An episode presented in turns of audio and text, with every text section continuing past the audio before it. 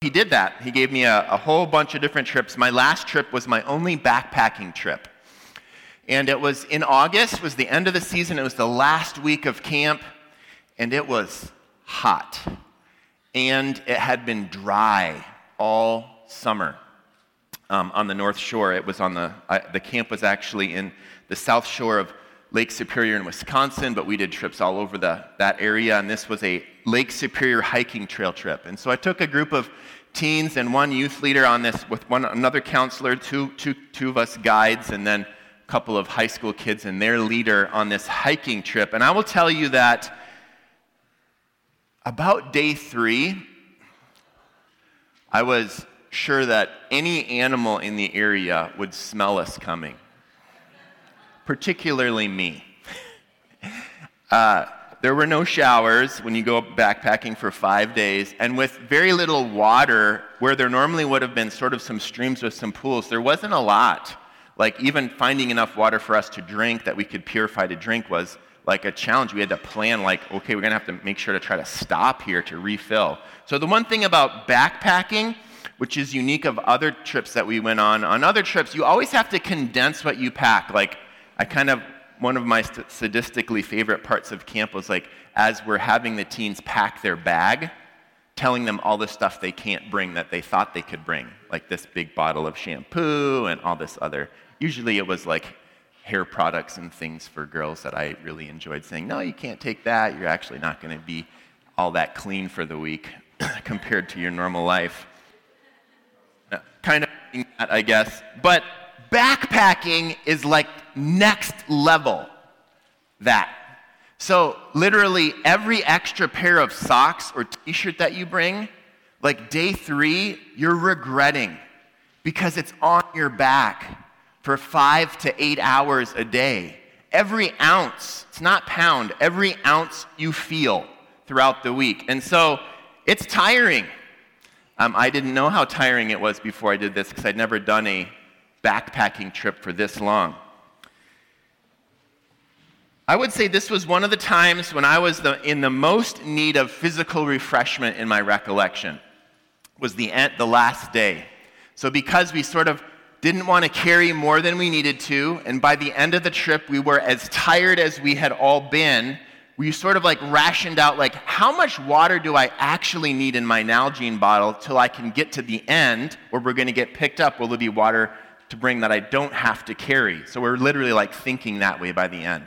So I had run out of water about two or three hours before we were going to get to our place, which isn't a big deal, but when you've been conserving, you're pretty thirsty. So I was really thirsty. I think it was, I think we started at the Temperance River State Park, which is way up close to Lutsen, and then if you're familiar with the North Shore, and we ended at Tettegouche State Park. But what I do remember is coming down the trail and following the river, whichever one it was, and wishing I could be in it the whole time although it's very a lot of waterfalls and kind of rocky area. But here's what my experience was is as we're coming down, I can sort of see like there's Lake Superior, which you can almost always see on that trail, but it's getting closer and closer. Lake Superior is like, I call it the, the North Shore's natural air conditioner. The lake like literally barely gets above 60 degrees ever because it's just this humongous, deep lake, and the wind off the lake is always cool. We couldn't quite feel that cool breeze being up in the mountains, but I could imagine it. And as we got closer, I remember this experience. In my mind, it looks kind of like a movie, but we get to the kind of cross the highway to go across to the parking lot, and then across the parking lot state, at the state park is kind of a rocky beach, and then there's the water. And I remember just kind of not remembering exactly that I'm a guide, but I'm like, well, somebody has to go first. They'll, f- I hope they're following. I've just got like tunnel vision at this point. Like I am physically hot. I am super thirsty. And basically, I cross, get to the beach, and when I hit the beach, I just start throwing my stuff off as I go along. And then there's a trail behind me, like my hat, my backpack, my water bottle, all this stuff, just kind of a trail to the water's edge, and then I just kept going straight in the water. I did not stop to look behind me. Is everyone coming? I was just like, I'm going in there, and then I'll look. I was hot, and it felt really good. 60 degrees felt really good, that water. Usually it would be shocking. I was just happy to be in there. Probably was overheated. My sermon in a sentence this morning is this God desires me to be united with Jesus so he can flourish my life in every way. I'm using the first person so that you can own this as well. It's true for me and it's true for you. God desires me to be united with Jesus so that he can flourish my life in every way. In this instance, I needed some physical refreshment, some physical, physical uh, restoration. I was hot, I was thirsty, and I believe that Jesus intends for us, when you're when you, when you put your trust in Christ, He actually intends it for everybody, whether they have put their trust in Christ or not. He wants to actually, through being united with Jesus, bring refreshment and flourishing to every area of your life. It's not just one area, but like all of life. And the passage we're going to look at this morning is going to help us to see that. I mean, He does actually care about our physical and He wants us to flourish physically he wants us to flourish spiritually. He wants us to flourish relationally. Um, I appreciate, Aaron, that you mentioned things about your work and your spiritual life, that there's all areas of our life, God actually wants us to experience His flourishing in our lives. And I don't know if you feel like a part of your life is sort of like maybe an image of how I felt physically that day. Maybe if you think about your work, you're like, man, I, I need refreshment when it comes to work. Or maybe it's your marriage. Or maybe it's your physical health. Or maybe it's your emotional or mental state. That you just feel like, I am so tired. I, I am so empty. I just need something. Well, I think God actually wants, whatever area that might be of your life, He wants to give you something. And I hope that you'll get it this morning in this message. We're going to look at 2 Peter chapter 1, verses 2 through 4, and just the first phrase of verse 5. 2 Peter 1 says this May grace and peace be multiplied to you through the knowledge of God and our Jesus our Lord. His divine power has given us everything required for life and godliness through the knowledge of Him who called us by His own glory and goodness.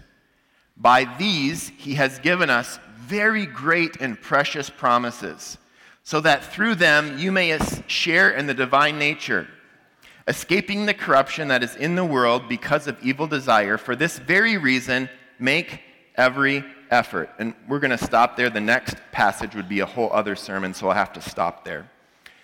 But I'm going to give you three ways that being united with Jesus can bring us refreshment. In verse 2, we read this. I'll slow down, reread these verses, and make some comments. May grace and peace be multiplied to you. I love that phrase. Through the knowledge of God and of Jesus our Lord. So, first of all, being united with Jesus multiplies God's grace and peace and flourishing into your life. And I'm adding that in there because I'm going to talk about those two words, grace and peace, more the peace word than the grace word. Grace, I've actually shared uh, a lot about in the past. That is a, a word for, the word for grace is the word charis or charis. I actually had a friend named Charis, used to attend this church.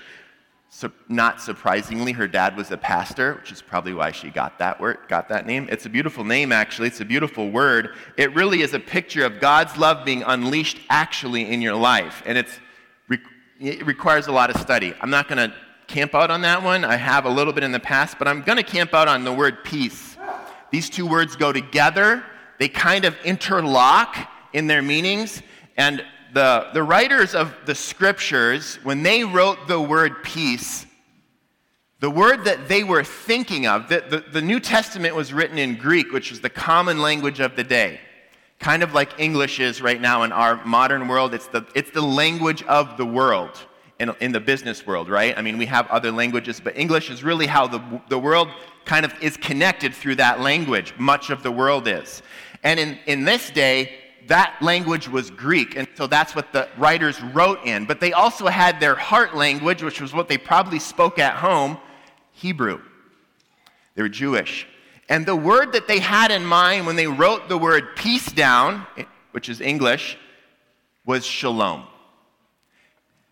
Shalom is not just the absence of conflict. So the Greek equivalent of that word is irene, which is uh, the word, the name Irene, probably has its roots there. That word is connected to the idea of shalom, and shalom is a, another big idea that you could probably preach a sermon series, probably a year on, and not explore the depths of the meaning of that word. But I want to give you a quote that gives you a little picture, kind of a, a condensation of what shalom was really about. It wasn't about more conflict, no more fighting, just that. It was that. But I'm going to read this quote to you. Uh, Hugh Whelchel is the founder of the Institute for Faith, Work, and Economics. It's a great resource um, if you want to figure out how to integrate your faith with your work. He says this Deep in the heart of every person, there is a sense of the way things are supposed to be, and that is shalom. Shalom is, in essence, humans flourishing in a creation that's flourishing because it's all happening the way God designed it to be. Kind of like Genesis chapter 1 before the fall. Eden. Shalom sort of harkens back to that human flourishing, right relationship with God, right relationship with people, right relationship with creation, functioning how things are supposed to be. So let's back up here. May grace and peace, all of that, multi- be multiplied to you through the knowledge of Jesus, God and, uh, and Jesus our Lord. Jesus is the Prince of Shalom. You know, Isaiah 9 6, Prince of Peace. We sing it in a few Christmas carols. That word is shalom. He's the Prince of that. He, he's, he's the one who can, being united with him, multiply his flourishing. You could, you could also say that shalom, the way things are supposed to be, you could put an equal sign and say shalom is the way things are supposed to be, equals humans flourishing in every way all every area of life. That's, that's the experience of shalom in a human's life. Jesus wants to multiply his grace, peace, and flourishing to you when you are united with him. Now, I'm using the word united because that word said, the word in that phrase is the knowledge of God or Jesus. We're going to touch on how that knowledge is different from just knowing about here in the next verse. Verse 3 says this his divine power has given us everything required for life and godliness through the knowledge of Him who called us by His own glory and goodness. There's that word knowledge again. Secondly, being united with Jesus gives me access to God's flourishing power in every area of my life. That's his divine power in that phrase. It says his divine power has been given to us for everything in life. Everything in life. Everything in your life. Everything in your life, God has given you divine power. That's shalom power. That's resurrection power. That's grace power. That's redemption power. That's flourishing power. Okay, Kids. Actually, adults and kids. Who, do you have a favorite superhero? Who's your favorite superhero? Who wants to, who wants to shout out a favorite superhero? And you have one. You have one right there. Who's your favorite? Louder. Go ahead. Jesus. She knows where she's at. That's awesome. You got another one, Mick, from like a movie? Black Panther. That one's popular at our house as well. Anyone else got another one over here? Yeah. Superman. Evan? Iron Man. Brinley? Spider Man. Bruce, what's yours? Okay, okay. What's yours? Spider Man. Okay, one more. Yep. The Flash. Okay, there we go. Super superpowers, super uh, heroes have superpowers, and Jesus is the one that has the most superpowers. Thank you very much for that answer. And Jesus actually says, I'll share mine with you through knowing me. So, what I, one of my favorite superhero group of superheroes is these guys. Because I have a family. So I love the idea. Superheroes usually don't have families. They're just like, you know, individual, awesome people that sometimes have like sort of a love interest, but not really family. The Incredibles are a family. That's Mr. Incredible, also known as Bob Parr, Elastigirl, Helen, there's Violet and Dash and Jack Jack. Now, Mr. Incredible has superhuman strength. Elastigirl is super flexible and stretchy.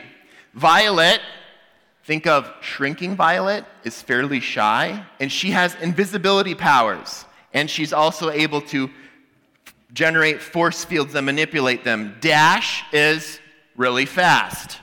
He's super eager for the next adventure. And Jack Jack has just about every superpower imagined. He can levitate, he can disappear, he can walk through walls, he can turn into a human fireball or become unbelievably super heavy. He can do it all. Jack Jack the baby is really fun. Pardon? and he has laser eyes. Don't forget the laser eyes. That's really important. He's got them all. So, you've seen it in the movie. We've all seen that movie. Most of us have. If you haven't, you really should. So, what, what Jesus is saying to us, what Peter is saying to us about Jesus, is that we have been given his divine power in every area of life.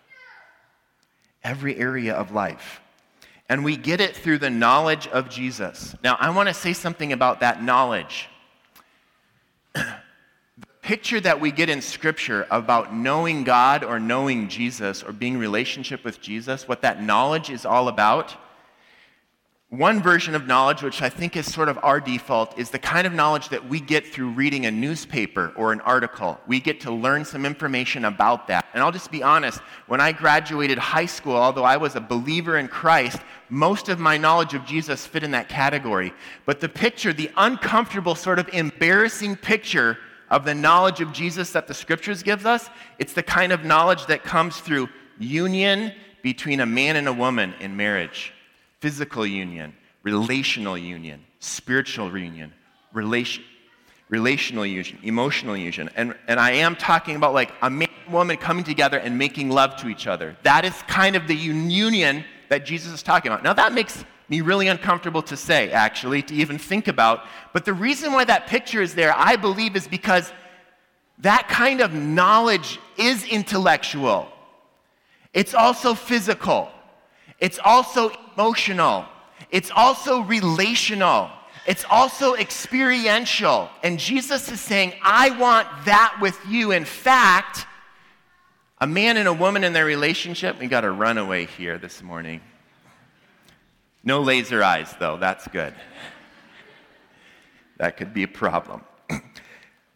Jesus is saying, I want all of that with you. And so don't think of knowledge like reading a book. Think of it as a lot deeper, on a lot different levels. Maybe in a way that you're uncomfortable thinking about. The marriage union is that's the repeated picture that we have. And knowledge with Jesus comes through union with him in every area, which is life and godliness. I'm going to put a picture up there. This is a tool. I'll refer to it here in a minute um, of the personal vitality plan. It was connected to a series we did a few years ago. It has a bunch of areas of life. It was kind of my list for, for Aaron up there. This is my, here's my, I actually have one more that I forgot this morning. This, I've been doing this every about three or four months. And what I do in this tool is I look over these areas of life and I have a couple extras that I have. This isn't magic, by the way, it's just a tool. And I seek God for what is flourishing and what needs replenishing. Because he actually cares about all those areas, guys. He doesn't just care about my quiet times and my prayer times and my church attendance. He cares about that, but he also cares about my physical body. He cares about my marriage. He cares about my friendship. He cares about my work, finances, my mental health, my emotional health, all of it. And what he's saying is that he's given you his superpower and every for every area on this list. Every area. He's not just offering his, his power to just, let's just say, God has a superpower and he's saying, I'll offer it to your spiritual area of your life. No, he's saying every area of life can be empowered by God when I'm united with Jesus. Let's look at verse 4. We're going to come back to the Incredibles in a minute, by the way. By these he has given us his given us great and precious promises so that through them you may share in the divine nature, escaping the corruption that is in the world because of evil desire. For this very reason, make every effort. Make every effort. Now I'm stopping there because Peter gets practical about making every effort in certain ways.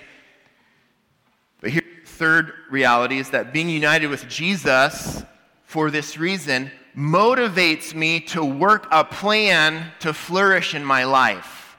I don't just wait to get zapped with superpower, like most superheroes do, right? They either were born that way or something strange happened to them, and all of a sudden they have this thing that they didn't have before. That's usually their story, their origin stories, right? In The Incredibles, Dash, I think I have him up there.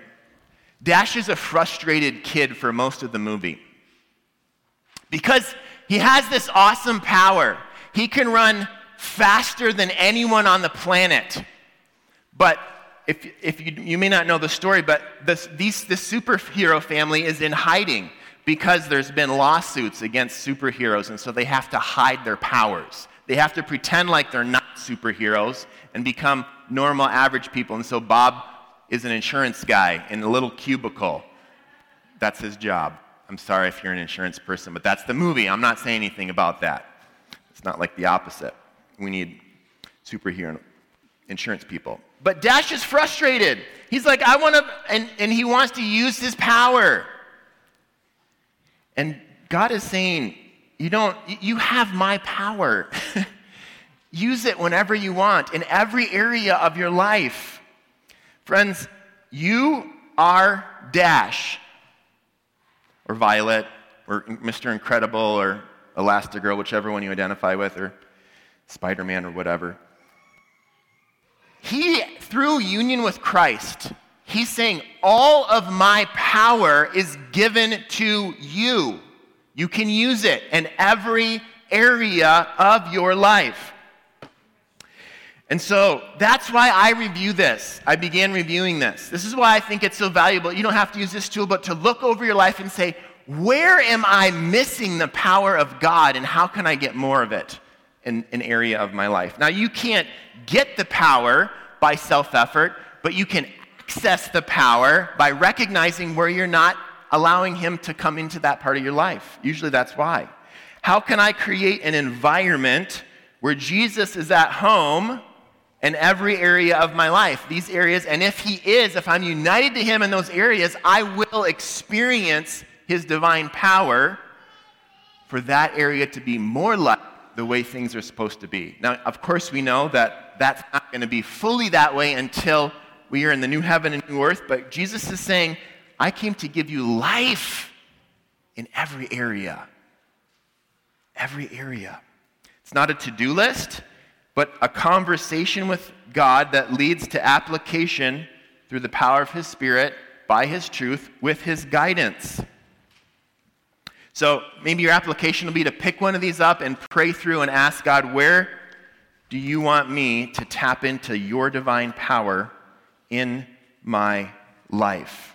How can I experience more shalom, more irene, more of your flourishing power in an area of your, my life. Now, by the way, so that you don't get overwhelmed, my recommendation is just pick one area to say, God, I want to focus on inviting you into this area of my life. I've done that each of the last five, mo- five times I've done this uh, every three or four months. What area do, would you like me to spend some time focusing on? Now, I'm going to read one more verse, and then we're going to share communion together. 1 Thessalonians 5 23 through 24. This is encouraging. It's on that, it's the, it's the on the last page of the Vitality Plan. It says this Now may the God of peace make you holy in every way. So that's like make you like God in every way.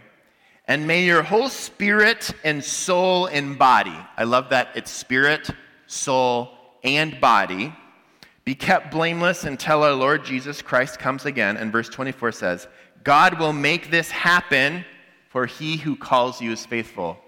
God will make this happen because he's the one that has the power. If you want some hope and you're feeling like, I don't know if I can make this happen, great.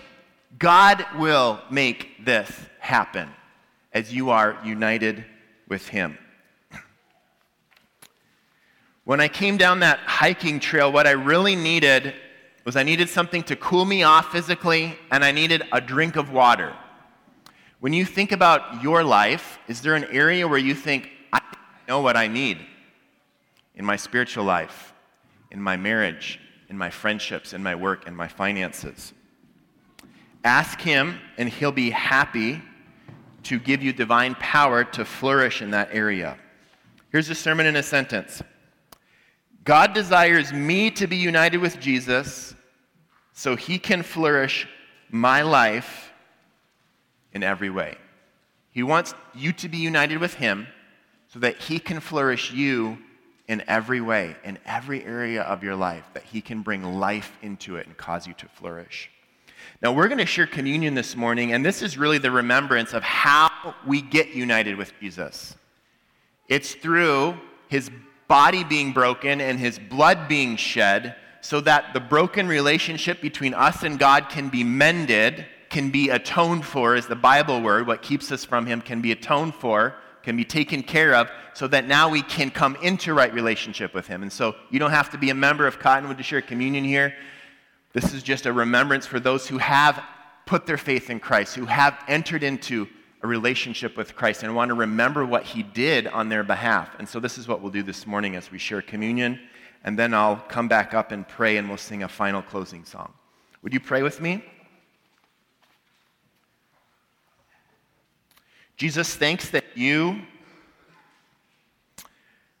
want to share from your divine resources with us.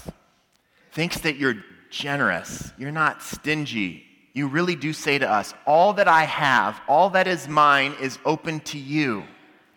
You really do want to multiply your grace and peace to us. You really do want us to tap into your flourishing power. You really do want all of that to motivate us to put effort into staying united with you so we have access to all of that. Thanks that you open the door for us through the cross, through taking care of the barrier that kept us from you. We remember you this morning as we share in communion, as we eat this bread that represents your body that was broken, as we drink this juice which represents your blood that was shed, that we have access to you. And I pray this morning that we would allow you to flow through us, your power to flow through us, that we might flourish, experience your power in our lives. In your name we pray, Jesus. Amen. You guys can start up front here and then